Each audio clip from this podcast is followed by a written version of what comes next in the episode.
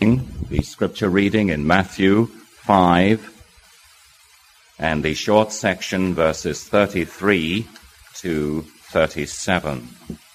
Matthew 5 verses 33 to 37.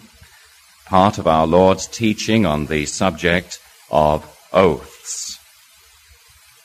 And we read these words. Again, you have heard that it was said to the people long ago, do not break your oath, but keep the oaths you have made to the Lord.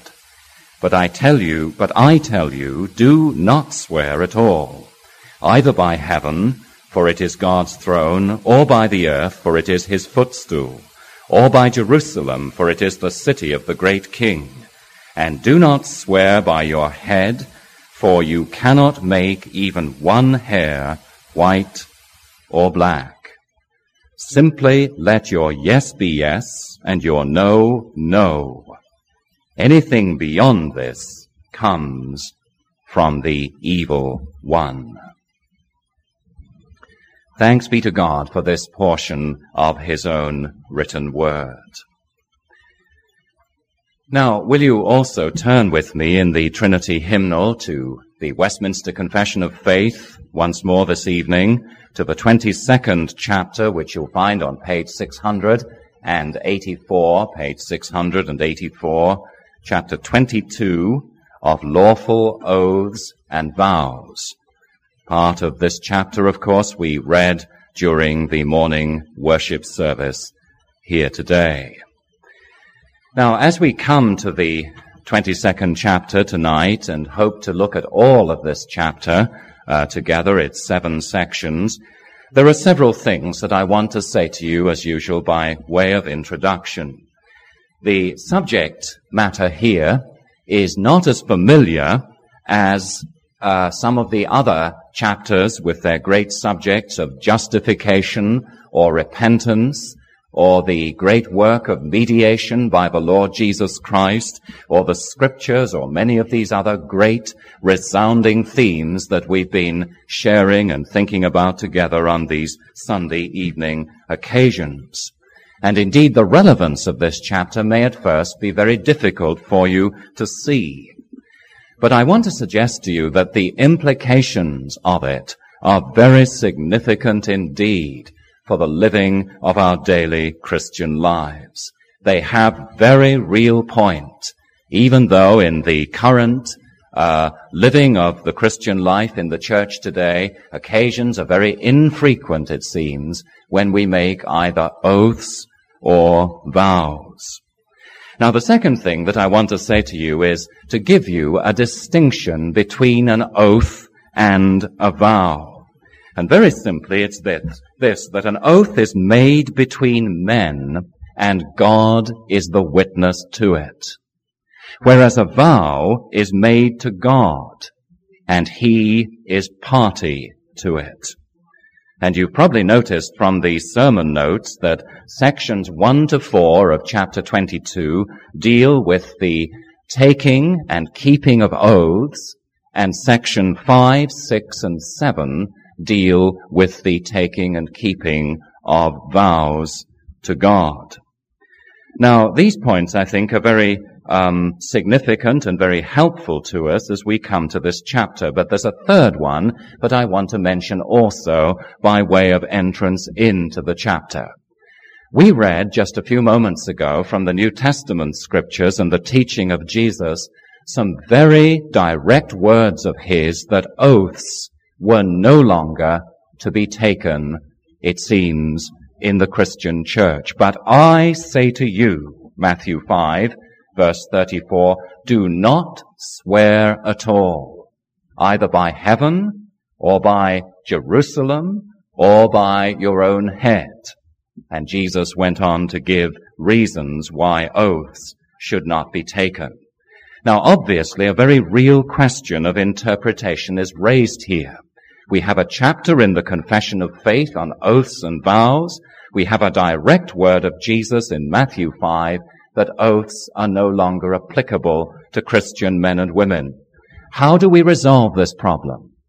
And the answer very simply and quite quickly this evening is that when Jesus spoke in Matthew 5, he was not forbidding the taking of biblical oaths.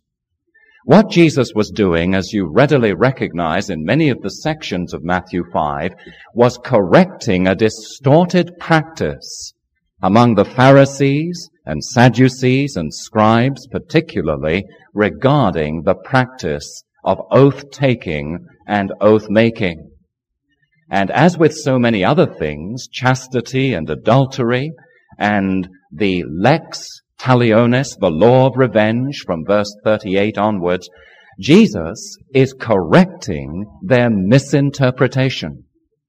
If you look at the verses that we read, it's very clear that he's doing this.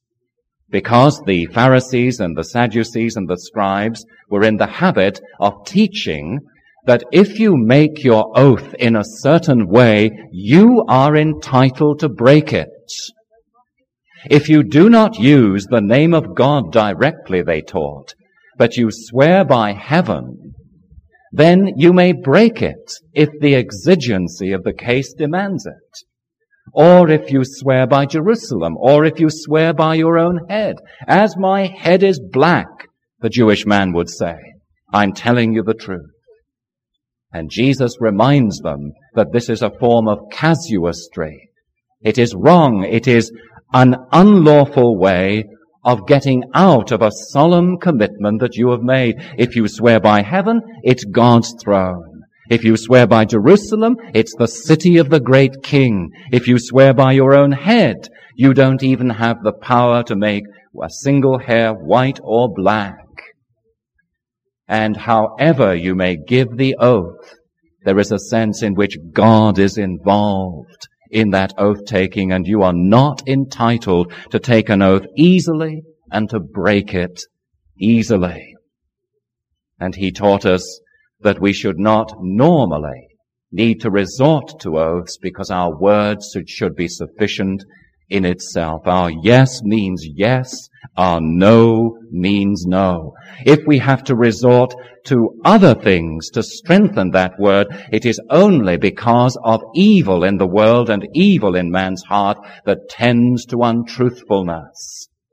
And the provision for oath taking is to be understood because it was given in a world that is evil, and evil at it is background, and oaths are necessary only because of man's innate tendency toward untruthfulness and lying.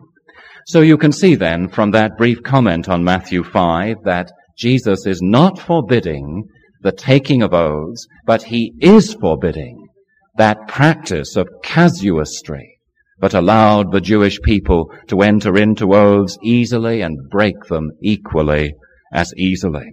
And if you're interested, there is a tape in the tape library of part of a series of sermons that I preached two years or more ago through the whole of the Sermon on the Mount, and there is a whole exposition that deals with that fascinating word of Jesus in Matthew 5, 33 through 37, where it's dealt with in a much more full way. Now, with that as introduction, will you look with me this evening? And it's going to be a very light touch this evening as we work through hopefully seven sections together. Will you look with me at chapter 22? The introduction in section one is very clear and I think only requires the most minimal of comment. A lawful oath is part of religious worship wherein upon just occasion the person swearing solemnly calleth God to witness what he asserteth or promiseth, and to judge him according to the truth or falsehood of what he swears. Now, it's a very interesting statement because it says to us directly that the taking of oaths is indeed a part of religious worship it may be properly used by Christian men and women uh, in their worship of God. And the single reference you may notice in the text, if you have an edition that gives you the text, is Deuteronomy 10 verse 20. Thou shalt fear the Lord thy God, him shalt thou serve, and to him thou shalt cleave and swear by his name. I would have wanted personally to add another text, which is of course from Exodus chapter 20 verse 7. Uh, thou shalt not take the name of the Lord thy God in vain, for the Lord will not hold him guiltless that takes him his name in vain. And indeed, I see to my correction, but it is the very second text mentioned in the proof text. So when you think of that second command, or uh, the third command of the Ten Commandments, you shall not take the name of the Lord your God in vain, it clearly implies the part of using God's name in terms of calling upon it in religious oaths as part of religious worship. You must not use the name of God in a way that disparages His name. And uh, clearly that does imply that his name may be used in this way in religious worship, in affirmations of great moment, uh, in occasions, as we'll see, where uh, they are of sufficient importance that a solemn oath may be required in the name of God to affirm what we are saying or what we are denying. It is a part of religious worship. Now it must be upon just occasion, as you notice. And the person swearing solemnly is calling upon God to witness to what he asserts or promises, and to judge him according to the truth or falsehood of what he swears. Now that is very interesting because when we invoke the name of God, we are in a sense not only affirming the truthfulness of what we are saying, but we are inviting the Lord to visit us with penal consequences if indeed we are speaking an untruth in His most holy name.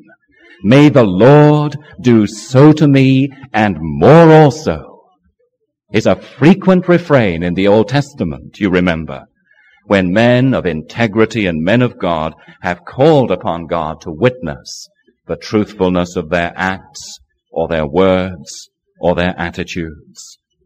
And these things are very solemn as we are reminded here. We are swearing solemnly in the name of God and with due realization of the consequences if indeed we are misusing his name in that which we affirm. Now, section two, again, I think is fairly straightforward if you will look at it with me in your comment, in your commentary. The name of God only is that by which men ought to swear, and therein it is to be used with all holy fear and reverence. So that when a Christian uh, uses an oath, then that oath should only be made in the name of God. It is the name of God only that men ought to use in oath taking with all holy fear and reverence. Some of the proof texts are very uh, interesting here. Deuteronomy 6 verse 13, for example, thou shalt fear the Lord thy God and serve him and swear by his name. And of course the tenth commandment again in Exodus 20 verse 7. Jeremiah 5 verse 7, How shall I pardon thee? For this the Lord is saying, Thy children have forsaken me and sworn by them that are no gods. When I had fed them to the full, they then committed adultery and assembled themselves by troops in harlots' houses. And there are several other Old Testament references, and then James 5 verse 12, but above all things, my brethren, swear not, neither by heaven, nor the earth, nor by any other oath, but let your yea be yea, and your nay nay, lest ye fall into condemnation. That again is to be interpreted in the light of Matthew 5. But oaths are not absolutely forbidden, but the light taking of oaths, the inconsequential taking of oaths, is to be avoided and the name of God is to be used and that alone in those infrequent occasions when a Christian will be called upon to do this. Therefore, continuing in section two, to swear vainly or rashly by that glorious and dreadful name, or to swear by, uh, swear at all by any other thing is sinful and to be abhorred. Now that I think is clear enough from what I've already said to you. Yet as in matters of weight and moment an oath is warranted by the word of God under the New Testament as well as under the Old, so a lawful oath being imposed by lawful authority in such matters ought to be taken. Now there are two things that are said there, that an oath is warranted under the New Testament. What is the evidence for this? Well, there are several lines of evidence. One of the clearest is in the life of the Lord Jesus himself. If you look at Matthew 26 verse 63 and following, you find that when Jesus was on trial before the high priest toward the end of his ministry, he was arraigned by the high priest, following Jesus' silence in this man's presence, and he was addressed with the words, I adjure you by God, tell us whether you are the Christ or not. And you can see Jesus, therefore, being put on oath by the high priest of his people, to which you notice Jesus himself does not respond by continued silence. He responds to that question. And it's very clear that from our Lord's own example, being put under oath or taking an oath oneself is clearly not unlawful for Christian men or Christian woman, women. Now, there are another series of texts, of course, in the book of Hebrews, and these are quoted uh, as the proof text for this part of the section in Hebrews 6 verse 16, referring to the oath that men take for confirmation uh, of important things and to end all strife.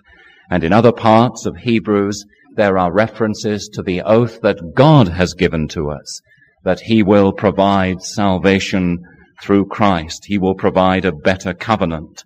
And there are a series of references you may want to look up uh, in your copy of the Westminster Confession of Faith that confirm the practice of oath taking as being acceptable uh, in the New Testament. It is, after all, the example of God Himself. So then the second thing is a lawful oath being imposed by lawful authority in such matters ought to be taken. Now, let me say to you that through the Christian centuries, there have always been Christians who have refused to take oaths on the grounds, mistakenly, I believe, that Jesus is said to have forbidden them in the passage we read earlier in Matthew 5, verse 33 and following. And you may be aware that in the early days of the settlement here in uh, America, among the Pilgrim Fathers, there were those Christians then who regarded oath taking as a sin. And it was the practice of our legislators in those early days to allow another form of affirmation in the law courts, respecting indeed the conscience of these men, even though I believe it was wrongly informed, and giving them an alternative by which they could affirm the truth of what they witnessed to and what they spoke in the courts of law. But our confession takes the position that in a court of law or upon other lawful occasions of great importance and great seriousness, we are not breaking the commandments of God to go on oath. And you are well aware today that it is still our practice in the courts of law and in the legislature to be presented with a Bible and to be asked to swear upon the Bible as the holy word of God that you will tell the truth, the whole truth, and nothing but the truth. And we Presbyterians believe there is nothing sinful whatever in that practice. It has much biblical warrant and evidence. Now let's look at section three. Whoever takes an oath ought duly to consider the weightiness of so solemn an act, and therein to avouch nothing but what he is fully persuaded is the truth. Well, that stands to common sense and to biblical sense as well, isn't it? Because the seriousness of doing otherwise is what we call today perjury. And for you young people who are present in the service, one of the most serious offenses under law is when you are asked to give testimony and witness concerning some event, some crime it may be in a court of law, and you are then discovered to have deliberately distorted the facts or your reporting of them. And it is a very serious crime, pub- punishable by a serious, um, uh, by serious imposition of the court to be found uh, a perjurer and in breach of the requirement at that point. We must be fully persuaded of the truth in all that we affirm and avouch. Neither may any man bind himself by oath to anything that is not good and just, and what he believes so to be, and what he is able and resolved so to perform. Now that's a very interesting statement and a very significant one. You may remember when we went through the book of Judges with Mr. Fox in the adult uh, Sunday school class 12 months ago, we came uh, to a passage that described the action of one of the judges, and you can look up the passage yourself in the book of Judges, where he pledged his own daughter as a sacrifice to God in those very unwise words that whatever was first to greet him from his own house, he would offer to the Lord. And of course, the biblical answer to whether he was right or wrong is given to us in this passage, that a man may not bind himself by oath to anything but what is good and just, and what he believes so to be, and what he is able and resolved to perform. Now, God does not require human sacrifice. And therefore this man was wrong in making that vow that we today must call a rash oath or vow. And the sin, beloved, is not in breaking that oath. The sin is in making it in the first place. Just as the Roman Catholic Church, to take another example, requires of the Protestant party to a mixed marriage, but the children of that union will be brought up in the Roman Catholic faith.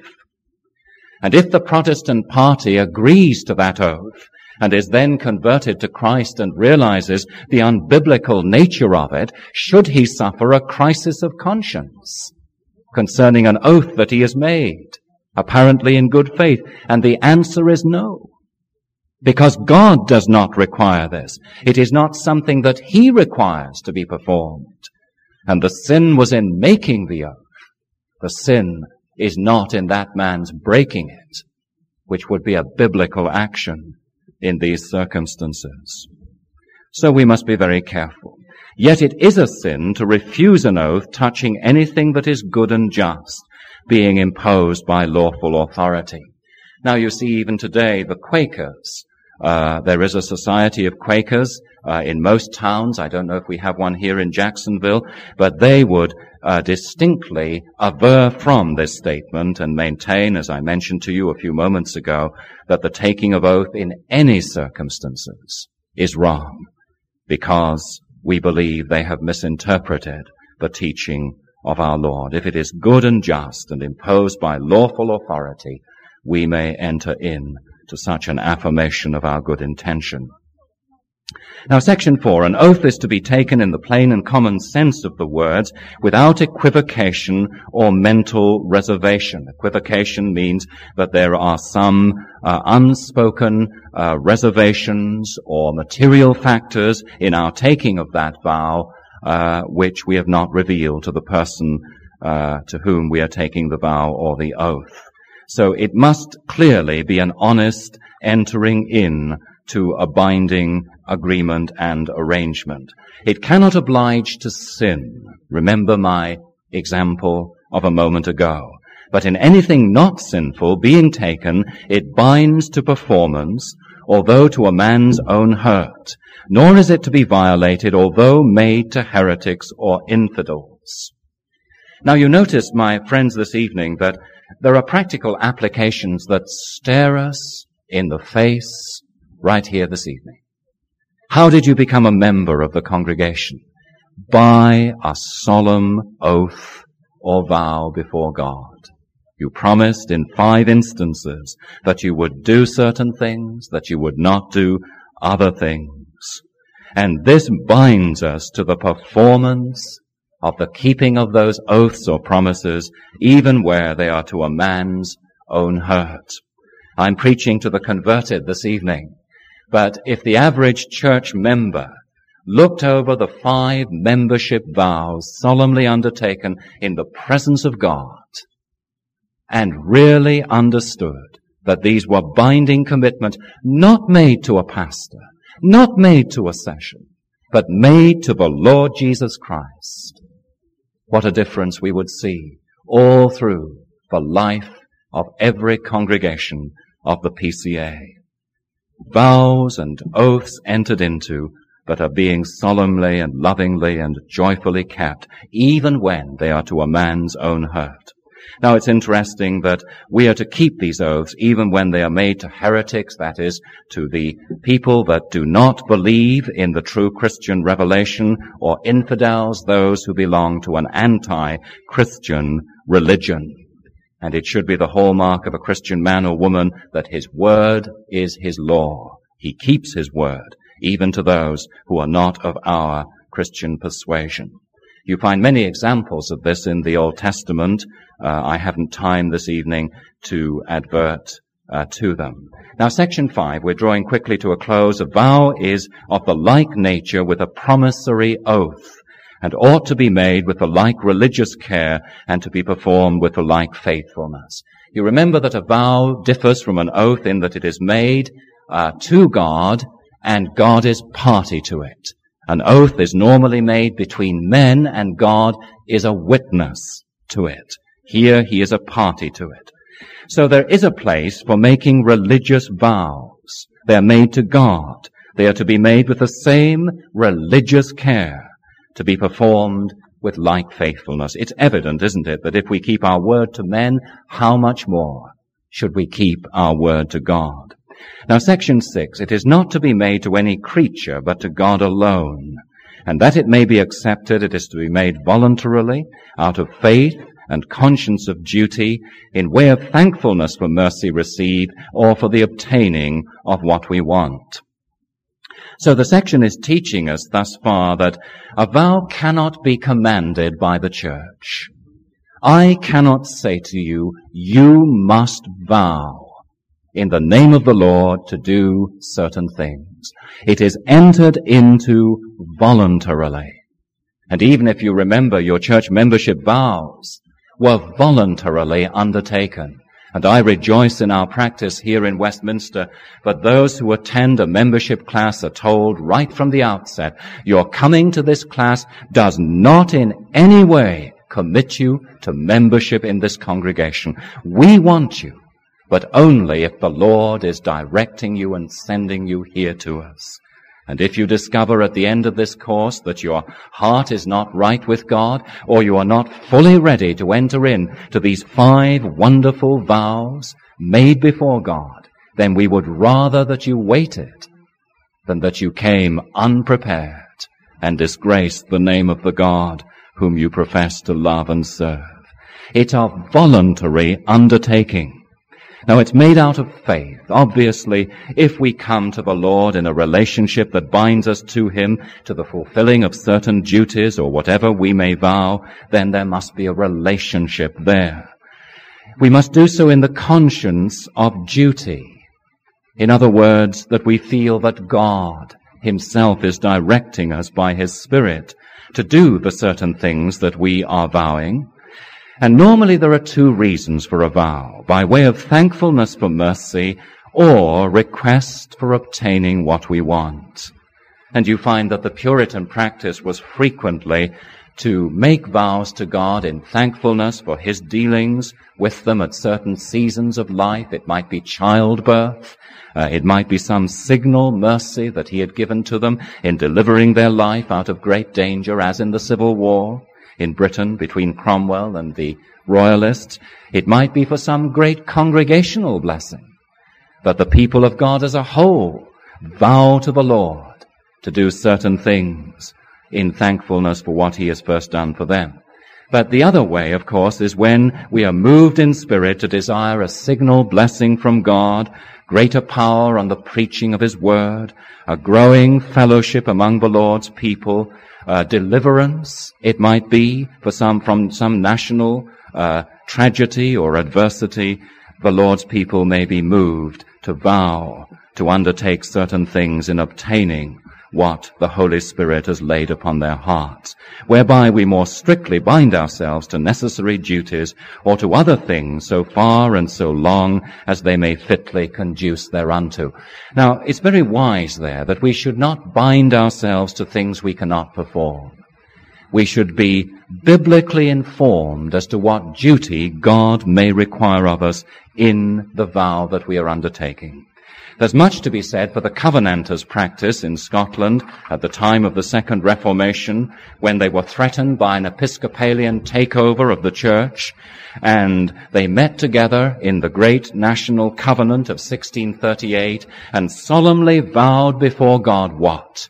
That they would protect the liberties that God had given them even to the shedding of their blood and they would be faithful in the use of the means of grace under the great Presbyterian preaching of that age and in faithfulness to Christ as the great King and head of the church. And their example is a worthy one to follow. They pledged themselves to those duties that God had already commanded.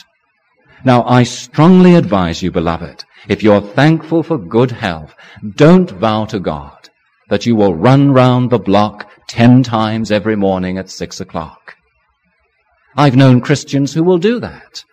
And I think the tendency very often is to trivialize religion. And very quickly the vow is broken and the name of God is brought into disgrace. It is wise to vow only those things, as we're told here, that are commanded, and as long as they may fitly conduce to the thing for which we have made the vow. Now, section seven, very quickly as I finish. No man may vow to do anything forbidden in the word of God. That much I think is clear. That's what made Jephthah, Jephthah's vow in the book of Judges, I believe, so biblically in error. Or what would hinder any duty therein commanded, or which is not in his power, now, some Christians have been very unwise in vowing to do certain things that they are not capable of doing, whether it's assuming duties or responsibilities in the church or whatever it might be, or for the performance whereof he hath no promise of ability from God.